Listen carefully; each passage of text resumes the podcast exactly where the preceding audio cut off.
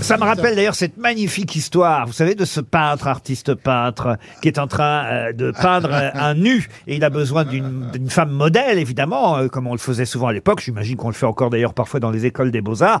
Donc il y a une jeune fille dénudée qui est là, et le peintre est en train de peindre ce corps nu. Puis à un moment donné, quand même, il commence à en avoir marre, il est un peu fatigué, il dit, on fait une pause, et la jeune femme dit, bah, si vous voulez, vous voulez un thé? Oui, bon, on prend un thé, donc elle se rhabille un peu, et ils prennent un thé. Et là, il y a la femme du peintre qui arrive.